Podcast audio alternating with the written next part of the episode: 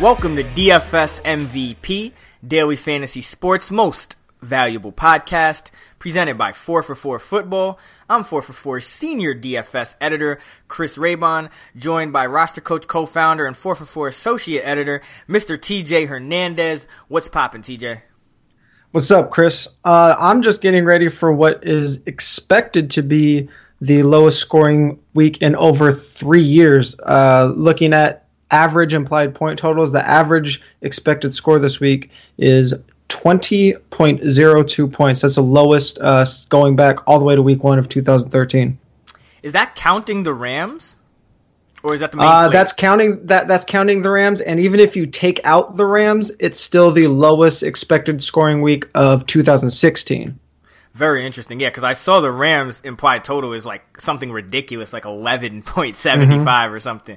Um, but really interesting stuff. We will have more nuggets like that throughout the podcast on D F S M V P. But quickly, let's talk about the song that played us in, which was T I, What You Know, off two thousand six's release, King. And I was looking at our D F S M V P playlist, which is available on Spotify. The link is in the show notes. But we didn't have any T I, so I thought that we needed some. Love this song. It's a good gym song. It's also a good victory song, I think. If you have a good lineup and you place high in the G P P, you could be like, what you know about that? Yeah, there's a few. T I went on a really nice uh, three or four album run in the in the mid two thousands, so nice that we finally got some T I in there. Most definitely. Congratulations to Broski Duder, who finished first place in Week fourteen's four for four championship qualifier on DraftKings with a score of two twelve point four six. His lineup was Kirk Cousins, Le'Veon Bell, of course, Tevin Coleman, nice pivot off Freeman, Pierre Garçon, T Y Hilton, Emmanuel Sanders, Dwayne Walker, Carlos Hyde, and the Cincinnati Bengals.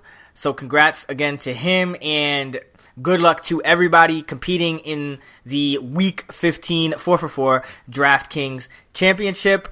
Before we get into the quarterbacks, I just want to mention our D F S Theory segment today will be on leaving salary on the table, whether you should, when is it the best idea, when is it not. And for quarterbacks, Matt Ryan this week, eighty-five hundred on FanDuel, seventy-three hundred on DraftKings, at home, in the Dome, against the San Francisco forty-niners. Now, T J just mentioned that it is a really low-scoring week, or projected to be a low-scoring week, uh, according to the betting lines. However, the Atlanta Falcons, according to Vegas Insider, on Wednesday, December fourteenth, when we're recording, the Falcons have a... an implied total of thirty-two point five. That's five point seven five points higher than anyone else. Ryan is responsible for seventy-six percent of the Falcons' offensive yardage and sixty-seven percent of their offensive touchdowns. And the forty-niners, we know they're a bad run defense, but they're also ranked twenty-ninth in four for four's schedule-adjusted fantasy points allowed to quarterbacks. So this is a bad defense, and on a week where a bunch of other top quarterbacks are going to have to deal with either tough defenses or weather issues or injuries or both, um, I think Matt Ryan is a pretty safe play in Week fifteen. T J? Yeah, I like Matt Ryan a lot. One of my uh, top, definitely top two or three quarterback plays. Unlike last week, I think quarterback's a little more straightforward this week. It was really wide open last week. Uh, one guy that really stands out to me on, on both sides this week is Tyrod Taylor. He's seventy-six hundred dollars on FanDuel and fifty-seven hundred dollars on DraftKings playing against the Browns. Uh, that price point really stands out on DraftKings, but I think he's hovering right around quarterback fifteen on both sides, so pretty good value. Buffalo's favored by ten with an implied point total over twenty-six. There's only four teams this week projected to score twenty-six or more points. So, again, kind of harping on that expected low-scoring week. If you can uh, load up on a couple players in those uh, on those higher-scoring teams, I think you're going to be at a big advantage. Cleveland ranks thirty-first in adjusted fantasy points allowed to the quarterback position. We know they've uh, been really susceptible everywhere. Uh, if we look on, on the DraftKings value reports on four for four, Tyrod Taylor is actually a top two value because of all the reasons that I just mentioned. And uh, especially if you're playing cash games. I, I think it's worth noting. We haven't talked about it probably as much as, as we should this year, and probably a function of the running quarterbacks not um, just not having good years. But anytime you can get that rushing floor, uh, it's always nice, especially in cash games. Tyrod leads all quarterbacks in rushing yards this year, averaging just over thirty-six yards per game. So uh, just by rostering him, you're almost getting a, a free touchdown uh, right off the bat.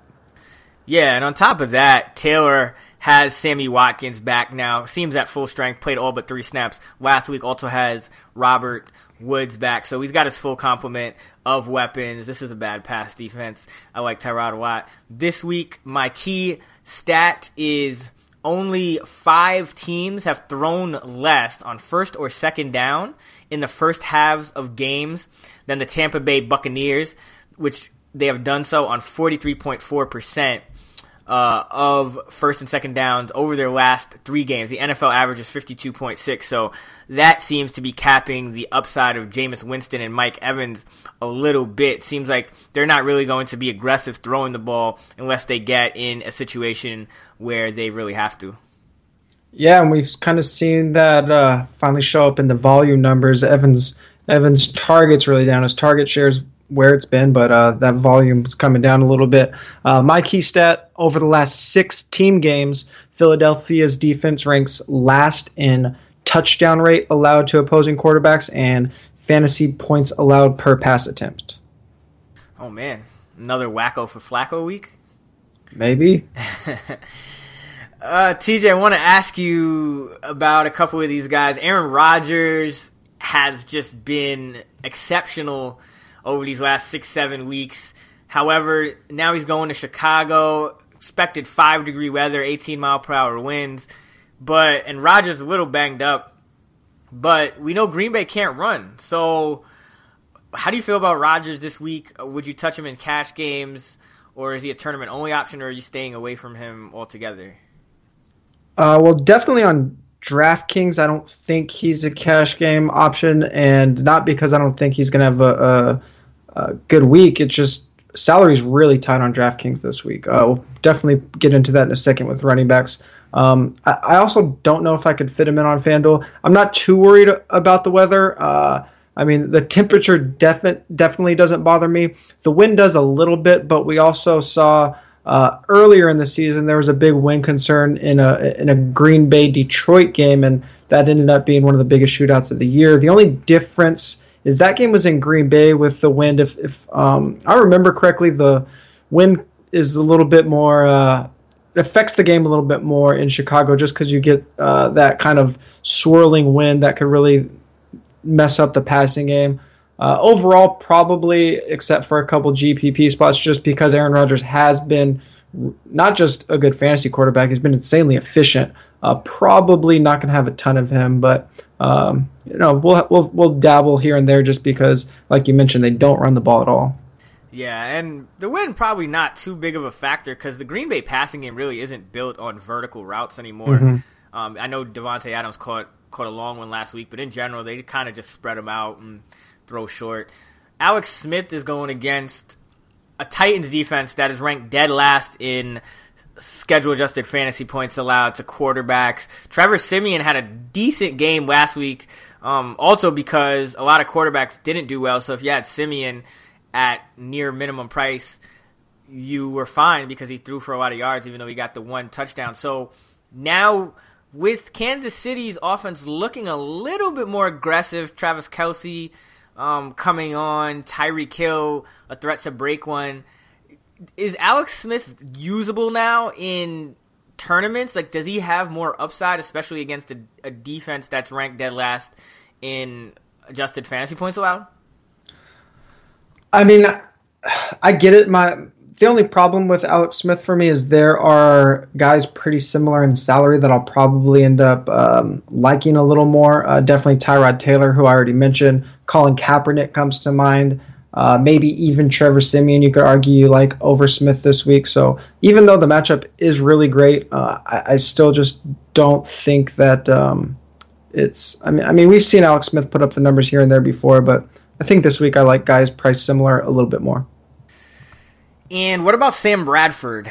He's been okay, he hasn't, he's only thrown three picks this whole year. He's going against the Colts defense, twenty-seventh in schedule-adjusted fantasy points allowed to quarterbacks. The Vikings team total is almost five points higher than their season average, and he's min-priced on DraftKings. Is he worth a shot? Yeah, I did notice the the relative implied point total, and that did catch my attention. But um, even though their relative uh, implied total is high, it's just a team overall that's not going to put a, t- a ton of points on the board. I think I'd rather target Bradford's weapons in my lineups than Bradford himself. I mean, I definitely think it's an interesting play because he'll be like one or two percent, and Adam Thielen has really kind of impressed me over these last few weeks. I think he has double-digit DraftKings points in five or six straight games. We know Stephon Diggs will be there. Kyle Rudolph is going to have a good matchup. So, yeah, I definitely think the pass catchers themselves have better individual matchups, but especially maybe in a in a uh, smaller slate, like I forget what time the game is, but whatever time that game is, I think it's worth a shot um, there. Moving on to running backs, Le'Veon Bell, man, ninety-four hundred on FanDuel, ninety-eight hundred on D K at the Cincinnati Bengals. And Bell, his average of one sixty-one point six yards from scrimmage per game is currently the second highest single season average since nineteen thirty-two. In his career, he's, for some reason, better on the road, and maybe this is just because Ben Roethlisberger is not good on the road, but ten of Bell's sixteen career games with one hundred or more yards and a touchdown have come on the road. The Bengals are twenty-eighth in schedule-adjusted fantasy points allowed to running backs. The Bengals have allowed four point eight five yards per carry over the past three weeks. They allowed Isaiah Crowell to b- break a couple big runs. Last week, he averaged eleven point three yards per carry on his ten carries. So nothing really not to like with Le'Veon Bell. He's seeing unprecedented usage and playing at a, an extremely high level to the point where I think if he continues to play like this, even though he missed some games, you might have to put him in the M V P discussion. So this is a week where I think you just... You have to you have to build around Le'Veon Bell. Like you can't. I don't think you want to fade a guy in cash games anyway. You, I don't think you want to fade a guy who's playing like this, getting the usage he's getting, and just putting up a historical season. T J? Yeah, I mean, th- this week I think is really going to come down to um, at least in cash games, if if you can fit in Le'Veon and David Johnson together in your lineups. I think that's ultimately going to be the the big decision on FanDuel. I think it's a a, a little more viable. Um, if you follow our, our articles on four for four, I, I get into that a little bit into the introduction on the DraftKings cash game article, so keep an eye out for that this week. So um, I'm not going to get into that. David Johnson is a great play. We all know he's great. Uh, price is pretty high on DraftKings this week, but if you're not going to build around those two guys, I think uh, the starting point, at least for value, is Kenneth Farrell of the San Diego Chargers filling in for Melvin Gordon. Priced at six thousand dollars on FanDuel, just four thousand four hundred dollars on DraftKings, facing the Raider, Raiders in San Diego. Um, there, there are a couple options sprinkled on both sites that are affordable at the running back position, but I don't think any that are going to see the volume that we can expect out of Kenneth Farrell. We saw him get twenty-two touches last week coming in uh, in relief for Melvin Gordon. Over the last six weeks, San Diego has given their running backs as a whole sixty-two percent of total touches. That that ranks top five in the league in touches allocated to the position. Uh, I don't think the offense is going to change much with Farrow. He can catch the ball. He's pretty powerful. Oakland ranks twenty-seventh in adjusted fantasy points allowed to the running back position, and this is expected to be a close, high-scoring game. Uh, spread of just three points, over-under at fifty, just one of three games with the over-under at fifty or higher. So Uh, if you're looking for a value running back, that's definitely who I'm plugging in. Key stat, the Atlanta Falcons lead the N F L in red zone rushing attempts with seventy-four, and this week they're going to face a forty-niners defense that has allowed the most red zone rushing attempts at seventy-seven. Yeah, I saw you tweet that one out. I love those those red zone splits, something I always really look to for my tournament data. Uh, my key stat, over the last six weeks, five teams Arizona, Baltimore, New Orleans, New England, and Cleveland have allocated at least a quarter of all of their team targets to the running back position. Yeah, man, I like Kenneth Dixon this week. I think he mm-hmm. caught eight passes last week. He just looked good last week running against New England, and he set a season high in snaps and touches last week. And Baltimore pretty much does not run the ball, so that's good on DraftKings where you can get those receptions, full P P R. T J, David Johnson or Le'Veon Bell? Uh, this week for price-sensitive purposes, um, because I think the matchup the matchup's good on on both both uh, for both guys. But uh, we've talked a lot about Pittsburgh's home road splits. They're at Cincinnati. Uh, over the course of the season, their numbers are pretty close. Over the la- if you just look at the last six weeks, Le'Veon Bell's actually dominating touches and touch share. Uh, Johnson gets the bump a little bit in targets over that uh, recent stretch, but because of price, because Pittsburgh's on the road, um, because of slightly better matchup, I like Le'Veon Bell. But they're so close. Yeah, I'm with you there, and I don't think a lot of people know this, but New Orleans is actually playing very good run defense over the last six, seven weeks. Not mm-hmm. that that matters for D J, because he's, I believe over the last six weeks, Johnson is averaging nine point eight targets per game. That's the same mm-hmm. amount as Larry Fitzgerald. So David yeah. Johnson is essentially just as much of the Cardinals' number one receiver as Larry Fitz, except he's also getting eighteen carries per game. Um, but in cash, I honestly think you just get both of those guys in there. I mean... Mm-hmm. and go from there. It's kind of one of those situations where it's like if that doesn't work and you and you you know you go out, like at least you go out honorably, you know, like it's hard on DraftKings. You have to make some tough decisions on DraftKings. Um, on FanDuel, I think it's definitely doable. Uh, I mean, I definitely can't argue with it. And I, like like I mentioned, I, I get into it in the intro of this week's article, so make sure to read that. But I, I agree with you. If you can jam them in, jam them in. Devontae Freeman had six carries for six yards, and two catches for twelve yards last week. He hasn't had twenty touches since week seven, but we know the San Francisco defense is just atrocious against the run. They're thirty-second, dead last in schedule-adjusted fantasy points allowed. They've allowed a touchdown to a running back in each of their last thirteen games. And then you have Tevin Coleman, which is the problem, because he actually carried the ball two more times now. A lot of my some of this might have had to do with game script because Teron Ward also got in onto the action in the fourth quarter. But Tevin Coleman carried eight times for thirty-six yards and then had two catches for nineteen last week with a touchdown run and a touchdown catch. But Coleman hasn't reached fifteen touches since week three. So the obvious answer is to just stack both of these guys, right? um, I mean, if that, if you want to do that, you can. Uh, I I have a pretty big problem with um, rostering running backs with unreliable volume. The only guy that really comes to mind that um, I ever felt too fantastic about that was like a twelve or thirteen touch guy uh, consistently was Danny Woodhead, and and the reason Woodhead was Um, always viable is because he dominated red zone looks like um, we very rarely see. And last week, Coleman did get uh, three looks inside the ten-yard line, but that's a big number for running backs in one game. I don't think it's sustainable for Coleman. Over the last six weeks, Devontae Freeman leads all running backs in touches inside, or opportunities inside the ten with eighteen. So just that goes to show right there that that's just a really hard number to sustain. Um, if Coleman only scores one touchdown last week, we're maybe not even talking about him. Uh, so it, if I am kind of throwing a dart, um, probably still Freeman against the San Francisco defense. But uh, you, you talked about a little bit off air how, how number two running backs have put up some decent numbers against San Francisco, but I think that's a really risky play.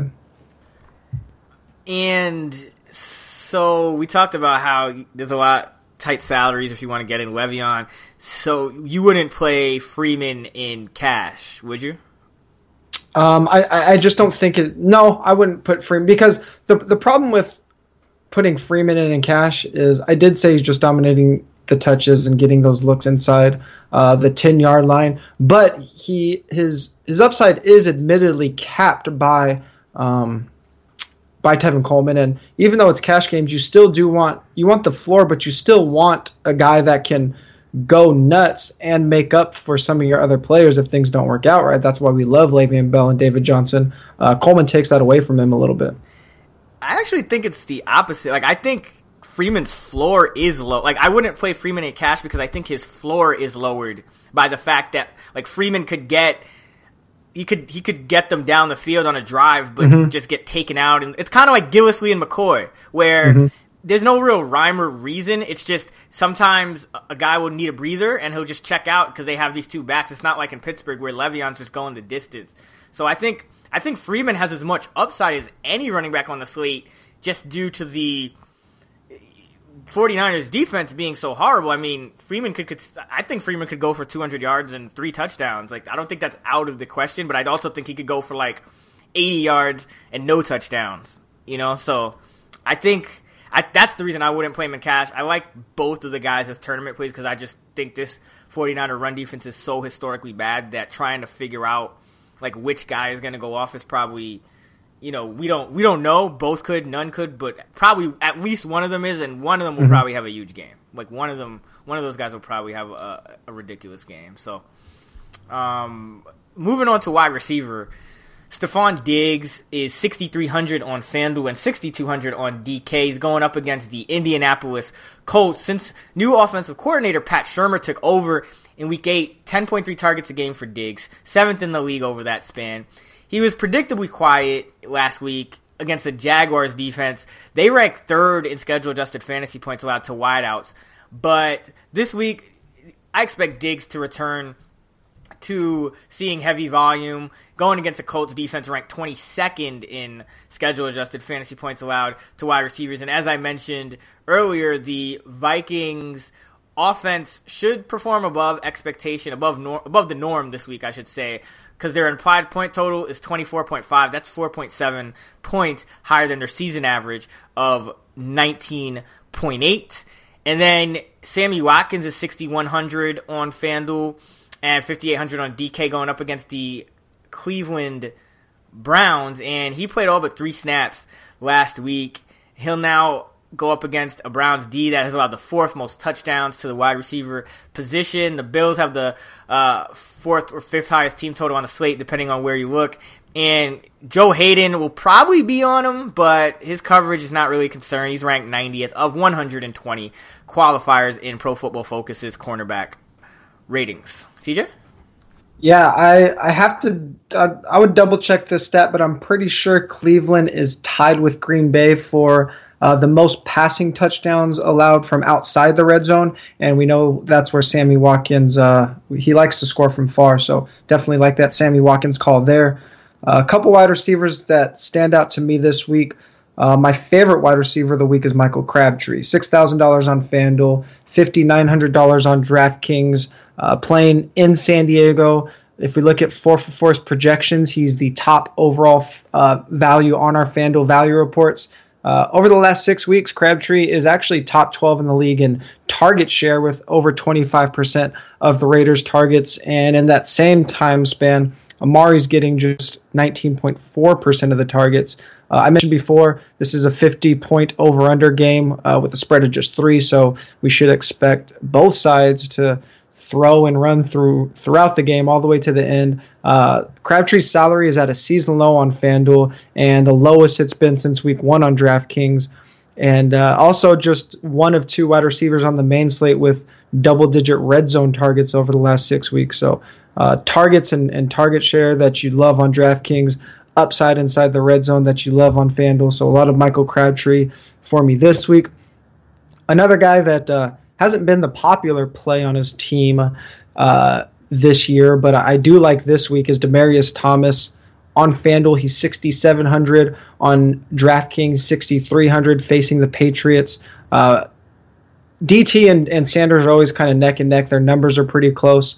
Uh, this week, Demaryius Thomas is three hundred dollars cheaper on DraftKings, and this is the reason I wanted to point out Demaryius Thomas instead of Sanders, because I think that three hundred dollars can make a big difference on DraftKings this week because the salary is that tight.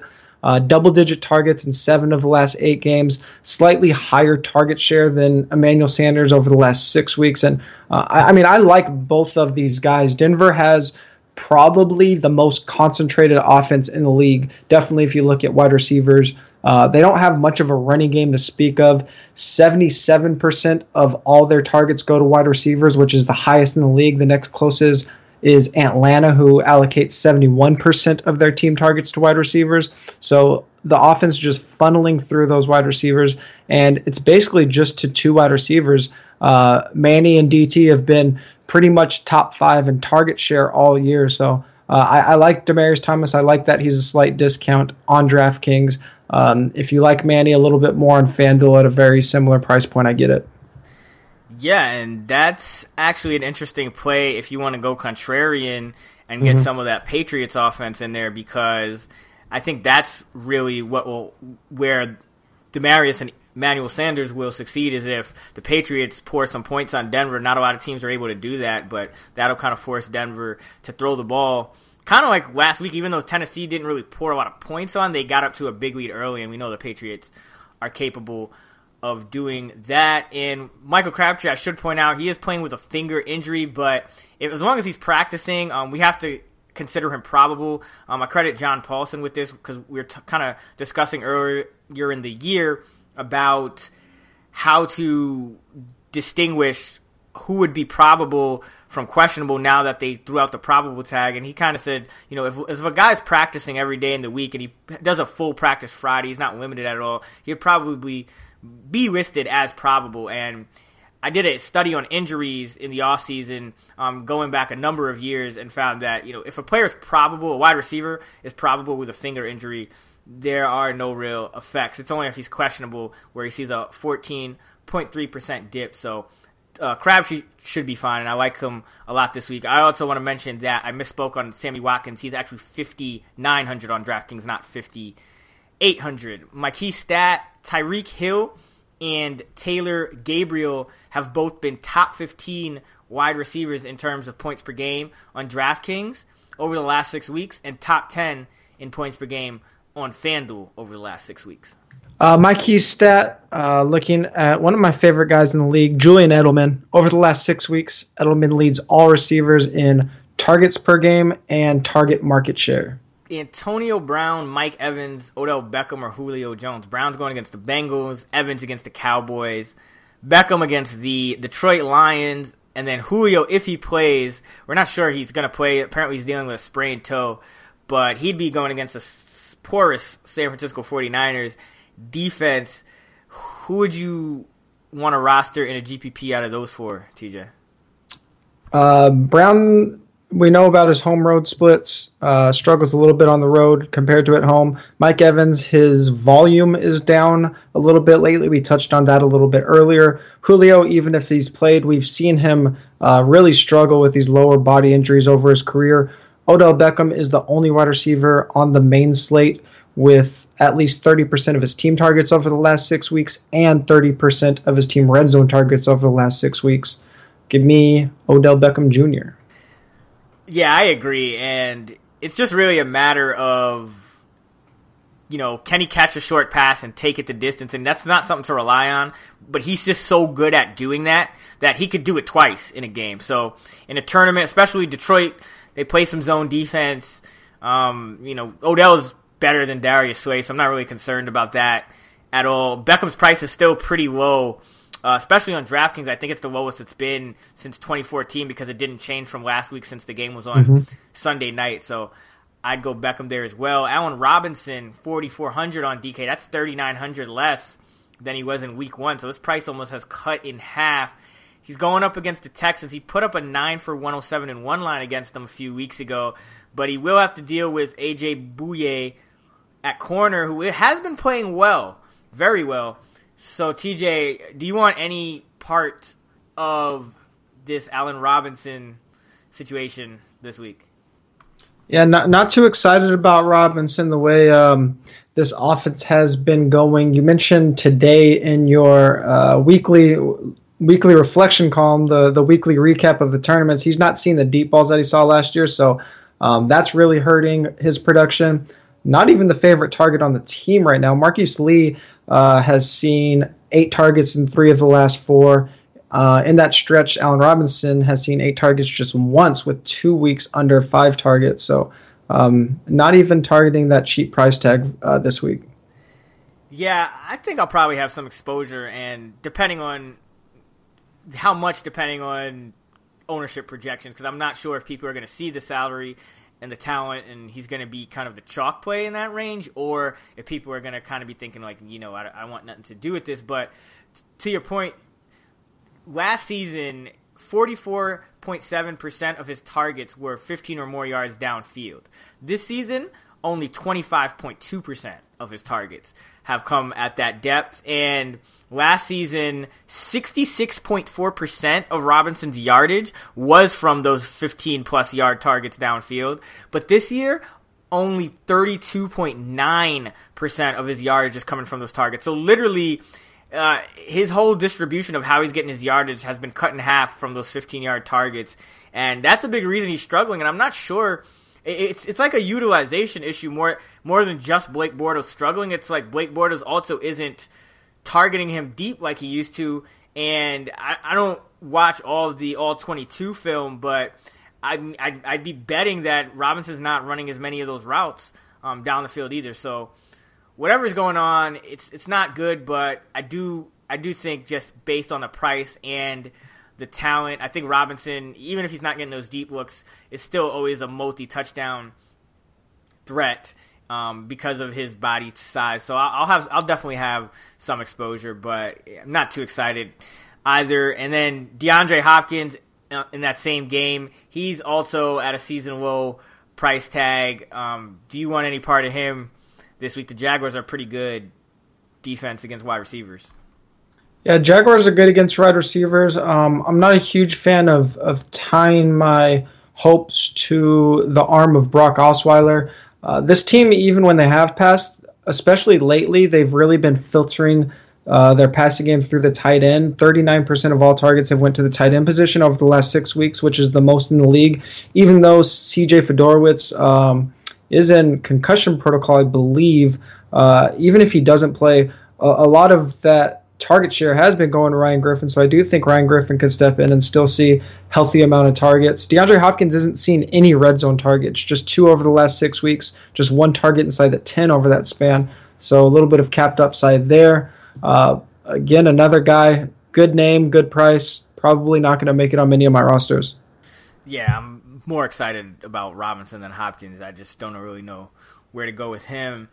Tight end Jermaine Gresham is forty-five hundred, the min price on FanDuel and D K, twenty-five hundred there.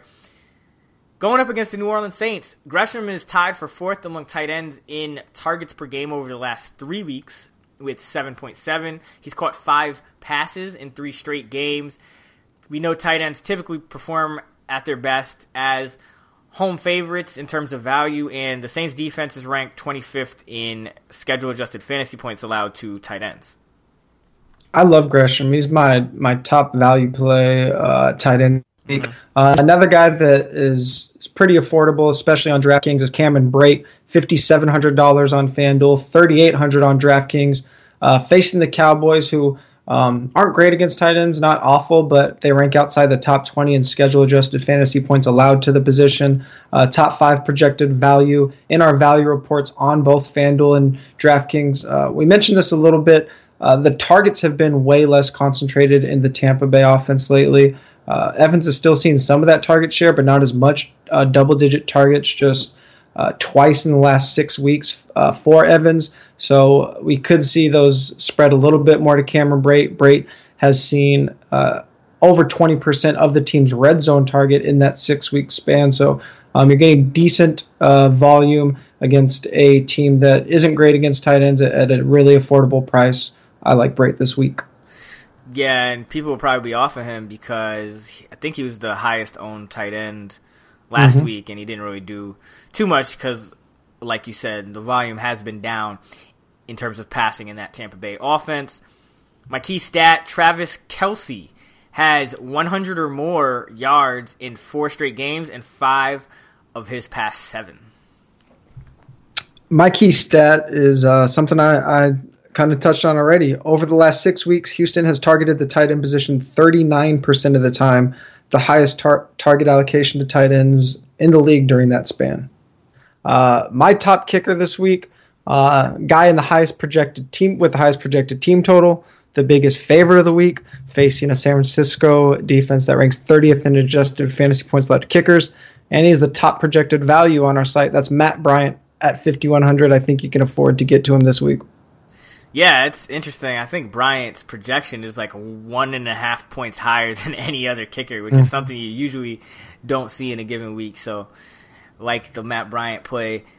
Defense, the Baltimore Ravens, forty-seven hundred on FanDuel and thirty-one hundred on DraftKings at home against the Philadelphia Eagles. The Ravens are fourth in points per game on the main slate among defenses, and they are six-point home favorites. Philadelphia's implied point total of seventeen point two five is four point nine five points less than their season average points per game overall, and three point seven five points less than their road average. And currently, again, we're recording this on Wednesday night, December fourteenth, but the forecast currently calls for rain and sixteen mile per hour winds. So especially when you have a rookie quarterback, uh, mistakes will probably be made. So like the Ravens defense this week.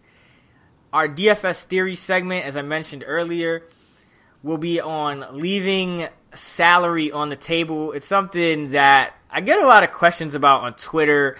Is it okay to leave salary on the table? So I thought we'd have a little discussion about that. I dug up some data on winning lineups in the Millionaire Maker and in the Sunday Million um since two thousand fifteen, I've been tracking these lineups um, just to kind of see any type of trends or anything like that. But leaving salary on the table, it makes the most sense, I'd say, in G P Ps. Short slates, when you want to differentiate, I think is a situation where you can leave a ton of salary on the table. And then when you're late swapping on DraftKings, it also makes sense because sometimes you're going to have a certain player and then the only options are going to be lower salaried guys. And so I think it's perfectly okay there. So those are the three that come to mind. But I had some data on just how often the winning lineups in the Millie Maker and the Sunny Million are leaving salary on the table. So since two thousand fifteen, since the start of two thousand fifteen, forty percent of Millie Maker winning lineups have left salary on the table. The range has been between one hundred dollars and eight hundred dollars, and the average amount of salary left among those forty percent is three hundred dollars. Now, seventy-five percent of lineups that left salary on the table left three hundred dollars or less. So it seems that it's not hurting you in something like the Millie Maker. And if you're a person that always is maxing out the salary cap, you know, maybe just to get to some unique roster construction or something like that, maybe you should start thinking about leaving a little salary on the table a little more often. You know, if, if like ninety-five or one hundred percent of your lineups are all maxed out, well, you know, forty percent of lineups are leaving salary on the table. Now, again, you always have to take these winning lineup studies with a grain of salt because it's just reflective. It could be reflective of just lineups in general, but again, if it's if it's way different from what you're doing, and you know it is winning, you know it is something to take into consideration. And then on FanDuel, the winning Sunday Million lineup since two thousand fifteen, it's actually a higher percentage than DraftKings. fifty-eight percent of those lineups have left salary on the table. The range is be, between, excuse me, one hundred dollars and eleven hundred dollars, with the average being three hundred sixty-six dollars, so four hundred dollars on average. And two-thirds, sixty-six percent of those lineups have left three hundred dollars or less on the table. So, you know, usually leave salary on the table, three hundred dollars or less seems all right once, once you get past that. I'm sure not many people are doing it, so that probably skews it a little, but Um, in case you guys were kind of wondering or thinking about that, that is what the data shows. T J, you have some thoughts? Yeah, um, I, I want to touch on something that these winnings in terms of salary left on the table, um, the stats could be reflective of uh, just what the community is doing as a whole. So just to kind of put it into perspective of, of exactly what that means. Um, if ninety-nine point nine percent of lineups being entered into into the game, and that's not the case, but just using an example, um, are leaving three hundred dollars or less on the table, then the chances are that a Uh, a winning lineup's going to have three hundred dollars or less left on the table. So exactly. that doesn't necessarily that doesn't necessarily mean that it's it's not optimal to do it. It could just be the fact uh, maybe just not enough people um, aren't trying it. And I, I think what that, that is is uh, the majority of lineups in a um, in any big game are uh, people that don't do this for a living, aren't professionals, aren't grinders. And I think a, a lot of people, especially um, early in D F S, uh, you really get caught up in that salary. You really want to max out that salary because I think uh, the the psychological effect, and for the most part it's true, but you, you just think a, a guy that's priced more has to be a better play. So you really get caught up. You see that, that salary left on the table, and then you realize, oh, I can get to this guy, and all of a sudden, uh, oh, he's a better name. Now I could get to uh, Larry Fitzgerald instead of uh, a less sexy name, and, and you kind of really get lost in just trying to fill up that salary. Uh, I, I think that's kind of where we've talked about this before. The the difference between uh, the science and the art of D F S really comes into play, and there's no perfect way to quantify when to leave salary on the table, when not. So I think it's a matter of, of getting comfortable with uh, the projections you make, the projections you follow, and um, how and why you're building your lineups. And I think as as you gain that experience, uh, you're able to to look at a lineup, recognize that that is exactly what you're trying to do, and whatever that number might be, whether it be two hundred dollars left over or six hundred dollars left over, that that's the exact lineup you want to roll out for the situation you're in. Now, obviously, all of these situations are, are, are going to vary, and you touched on this in the introduction to the theory segment, and we were thinking about a little bit uh, what kind of game are you playing. So cash games versus G P Ps, uh, you should think a little bit different about um, how you're approaching it, why you're leaving salary on the table. So in cash games, um, for the most part, you're you're probably leaving uh, some floor or some value on the table if you're leaving Uh, a decent amount of salary. And there's no uh, real clear cutoff, but if I start seeing um, five hundred dollars, six hundred dollars, then I want to go back and kind of look at all these positions and think about, like, I'm, the, the point of building a cash game lineup um, is to – you want to build around value, but part of that value is because you're able to uh, really maximize your, your roster spots um, where you're building around that value. And if you just end up with – if you just have – Uh, ten quote-unquote value plays, and you're leaving six, seven hundred dollars on the table, you can get to a, a higher tier um, wide receiver or running back or something like that. Then that's definitely something you want to consider. And uh, in those cash games, I also do think you you want to consider the tiers. Sometimes players are really bunched up in salary, and uh, you might have six hundred dollars left on the table, but if it costs eight hundred dollars to get up to that next tier to position, uh, then maybe leaving six hundred that week is the way to go. Uh, G P Ps are pretty different. G P Ps, you can use this as a way to differentiate your lineup, um, especially if you're focusing on specific game stacks or you've cho- chosen a, a very limited player pool. Uh, if you're really zeroed in on on what you want to do. Um, You're, you have three game stacks that you're going to build around, and then there just aren't a ton of players you like. Uh, maybe you build a tournament lineup that leaves eight hundred dollars on the table, but uh, I think what the, the trap you can get caught in is if you have your exposures worked out, if you have the the, the player stacks that you really wanted to target, um, and then you start tinkering for the sole purpose of filling out your, your salary, especially in a tournament, then you really get caught in a situation where you're uh, getting away from your original plan, and, and you start really tinkering with those exposures, and maybe the maybe you had an optimal process and you start to really get away from it just because you saw that number that made you uncomfortable. You want that full sixty thousand dollars. Uh, so that's just uh, a couple of things to think about in terms of leaving salary on the table and cash games versus G P Ps. Chris, I'm, I'm sure you have a couple more thoughts on that.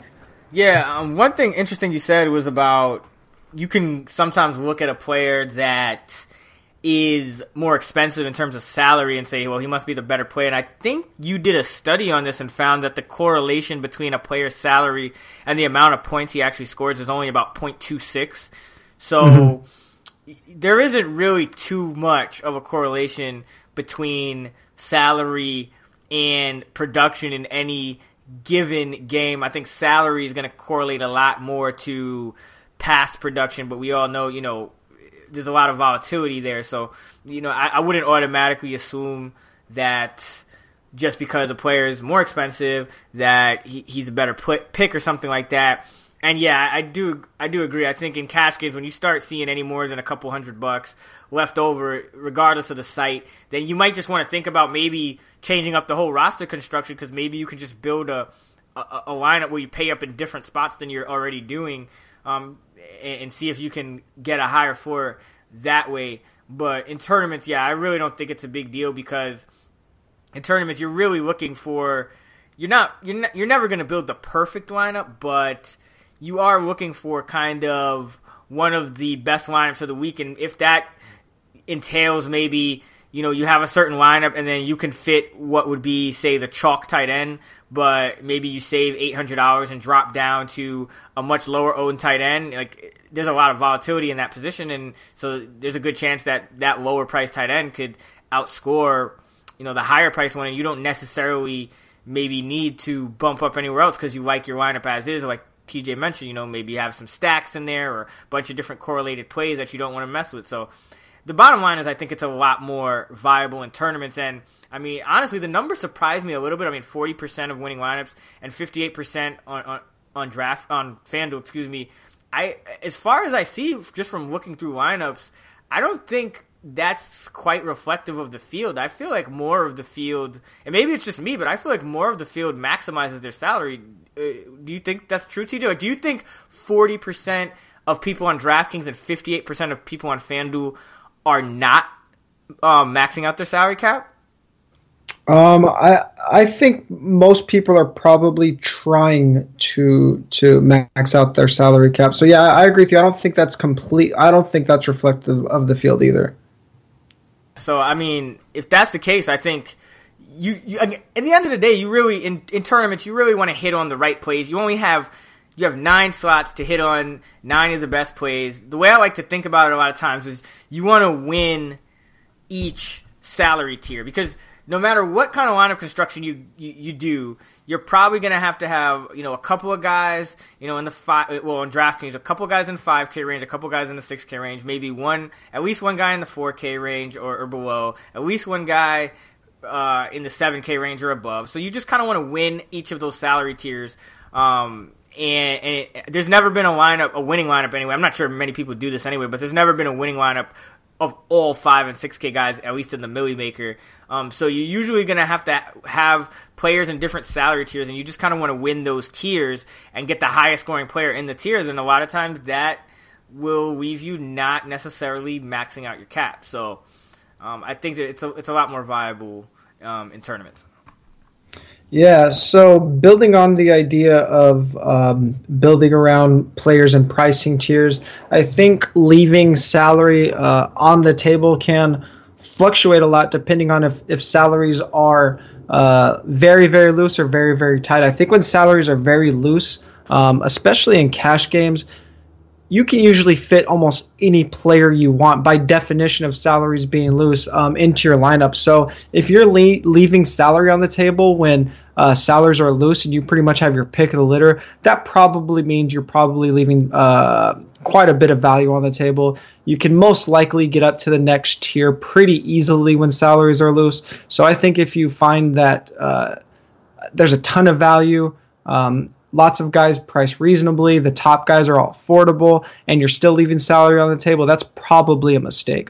Uh, when salaries are really tight, sometimes there's only one or two really clear value plays and maybe only one or two floor guys that you really uh, feel like you, you should and need to get into your lineup. And when that's the case, uh, it might be a little bit of a disaster to jump up a tier. If, if you have, say, six hundred dollars left on the table and you completely uh, tear up your roster construction for the simple fact of uh, filling out your salary, and then you're not only fading those best value plays, but you're also fading the few floor guys that uh, you're able to get to when salaries are tight. Then um, I think maybe that could be a suboptimal approach. Chris, do you have any any insight on on loose salary versus tight salary, and and uh, what the effects might be on leaving salary left over? Yeah, I mean, yeah, I think, I mean, I guess loose and tight is subjective, salaries in mm-hmm. general, but I, I really usually, I don't know if it's related or not exactly, but I usually see it in short slates where mm-hmm. there, there will be a certain way to kind of build the most expensive lineup and it'll fit in the cap. And I feel like people think that they have to do it. And like I, I remember this past week, the the primetime slate where the Giants-Cowboys game was a Sunday night and then the Patriots-Ravens game was the Monday night, a large percentage of the field owned Dez Bryant, and I felt mm-hmm. like they owned him just because like they could kind of get to him because there weren't really um, – there was Zeke Elliott, but there wasn't really another high-priced running back that you really needed to get in there. Um, so I think it comes down to what – you know, if there's a short, if it's a short slate, you have to consider the fact that you only have so many spots. So you are going to need something closer to that per- perfect lineup. So you can't just say, well, I'll just play this, I'll just play this expensive guy like a Dez Bryant in a bad matchup, you know, just because, you know, even if he has a floor game, you know, it's whatever, because there odds are there's going to be four receivers that do better than Dez Bryant if he has a bad game. Um, and then, you know, if there's, if you're on a larger slate and and there's tight there's there's tight salaries, I mean, I think I think yeah, I think I think you I think you make a valid point that you don't want to kind of switch up your whole roster construction just to just to max out your salary when there's not even a lot of plays that you necessarily like that fit together as it is. Like if there's play if there are plays that you like that fit together and you leave some salary left over, then and I'm all for it, because at the end of the day, like I said, I don't have the exact data on this, but I just suspect that a lot of people aren't leaving as much salary, it, it, much or if any salary on the table. Like I think the majority of users create a lineup and they leave maybe two hundred or so at most. And, you know, a lot of the uh, left on the table comes from people maybe weight swapping or things like that. So, and I think that's also a, another... you know, positive for, for late swapping, because a lot, a lot of people don't maybe understand the point of it, but it's essentially you want to use it when you're in a tournament and you, you, you're kind of having a sweat and you kind of check the lineups in front of you and maybe you, you need to overtake some people, and so you kind of rule out, you kind of reverse engineer your lineups and you say, okay, well, a, a bunch of people have the same guy that I have, so I want to pivot to a lower owned guy, and he'll probably, you'll probably have to go down in salary because, like I said, even if you're only, even if you do have a couple of hundred left on the table, like two hundred, the odds are that there aren't going to be many players one or two hundred dollars more that you can pivot up to. So you're probably going to still have to, you know, pivot down in salary. So, um, yeah, I, I think I think it, it definitely depends on on the roster construction and the salaries in a given week. But in general, I I think I'd. I do, on a short slate, I think that's when you really can get, you can leave a couple grand or, or, or more on the table, because you really just, those roster spots are so valuable. Like if you're not hitting on something close to the perfect lineup, you're not going to do well. Yeah, I, I th- the the last and final note that I had was on the size of the slate and, and how you end up um, leaving money on the table. And what people have to remember is that on these short slates, players are priced at their price uh, for the main slate. It's the same pricing across uh, a, a, across the uh, all the games. So uh, you have these players that they're they're fitting into this pricing model for a thirteen-game slate, but they're in a four-game slate. And you touched on it. People want to get up to Dez Bryant, and sometimes uh, rostering a um, a combination of Stephon Diggs and Adam Thielen when you could get to Dez Bryant feels really weird. Uh, but I, I would bet that if you go into any lineup optimizer and, and put a short slate, uh, lock that salary into like as high as possible with the best uh, medium projection, if you just hit the, the lineup generator, that's probably going to be uh, the most owned lineup because that's going to show the highest possible salary. Uh, but but that's definitely not the way to go in shorter slates. Touching on, on the DraftKings late swap that you mentioned, I think um, some people that, that don't use late swap a lot or um, just aren't uh, very familiar with, with DraftKings might be um, a, a little bit confused. It's it's not that you're necessarily um, building a lineup at the beginning of the week expecting to have leftover salary. What ends up happening is uh, ideally you want to put your most expensive Uh, latest guy into your flex position on DraftKings. So if I don't know, the the, the Packers are um, the Packers are on a, a Sunday night game, and and you you have Jordy Nelson and Davante Adams in your lineup. Uh, whoever's more expensive, you put in the flex, and then uh, if you do find yourself in a spot where um, maybe you're you're behind someone that you've reversed engineered has the same uh, lineup as you, then obviously the only way to win is to swap out that flex position. If he has the same players, um, then you're and you, you say maybe you have the two most expensive players left, you're going to end up swapping to uh, maybe a, a third wide receiver or a tight end or even a wide receiver on the other team. Uh, and because you started with the most expensive guy, you usually end up with maybe even up to fifteen hundred dollars uh, left on the table. So on DraftKings especially, that is why Uh, maybe in some weird spots you can see a tournament one with a uh, a salary left, maybe one thousand dollars left on the table. If you see that, I would bet if you look at that flex position, it was someone that played in the latest game in that tournament. So that's what we're talking about when we're talking about salary left on the table with late swap. Well said. That about wraps it up for us this week on D F S M V P. We thank all you guys for listening. If you like the podcast, please leave us a review on iTunes. Uh, T J, uh, any final words about Roster Coach before we get out of here? Yeah, we're still um, grinding out content weekly at Roster Coach, a, a site where we basically want to show you our weekly process. So going beyond uh, just the the weekly picks, really showing you what we do every single week. You, it's video-based, classroom-style content, so really great learning experience. And additionally, all of our Roster Coach coaches are available for one-on-one coaching, Chris and myself included. So great opportunity to um, expedite the learning process, or if you're just uh, short on study time for a week and need to pick our brain for an hour, we're available on roster coach dot com. Definitely great site. And one of my favorite videos on Roster Coach is the G P P value report, where T J breaks down uh, the G P Ps in terms of rake, min cash, what percentage of the field is paid, what the top prize is. Can be very helpful for maximizing your R O I in the G P P. Um, follow T J on Twitter at T J Hernandez, and you can follow me on Twitter at Chris Raybon. Follow four for four at four for four Football, and check out the four for four dot com D F S subscription. You'll get a nice discount since it's the end of the season and we are going through uh, the playoffs with the uh, week twenty, I believe it is, championship round. So check all that stuff out. Uh, any last words, T J? Couple last words. Uh, one thing I forgot to mention earlier in the pod, there is a Saturday night game this week, so do not play the wrong slate. Um, and then my final last words, what you know about that shmoney. Let's get this shmoney.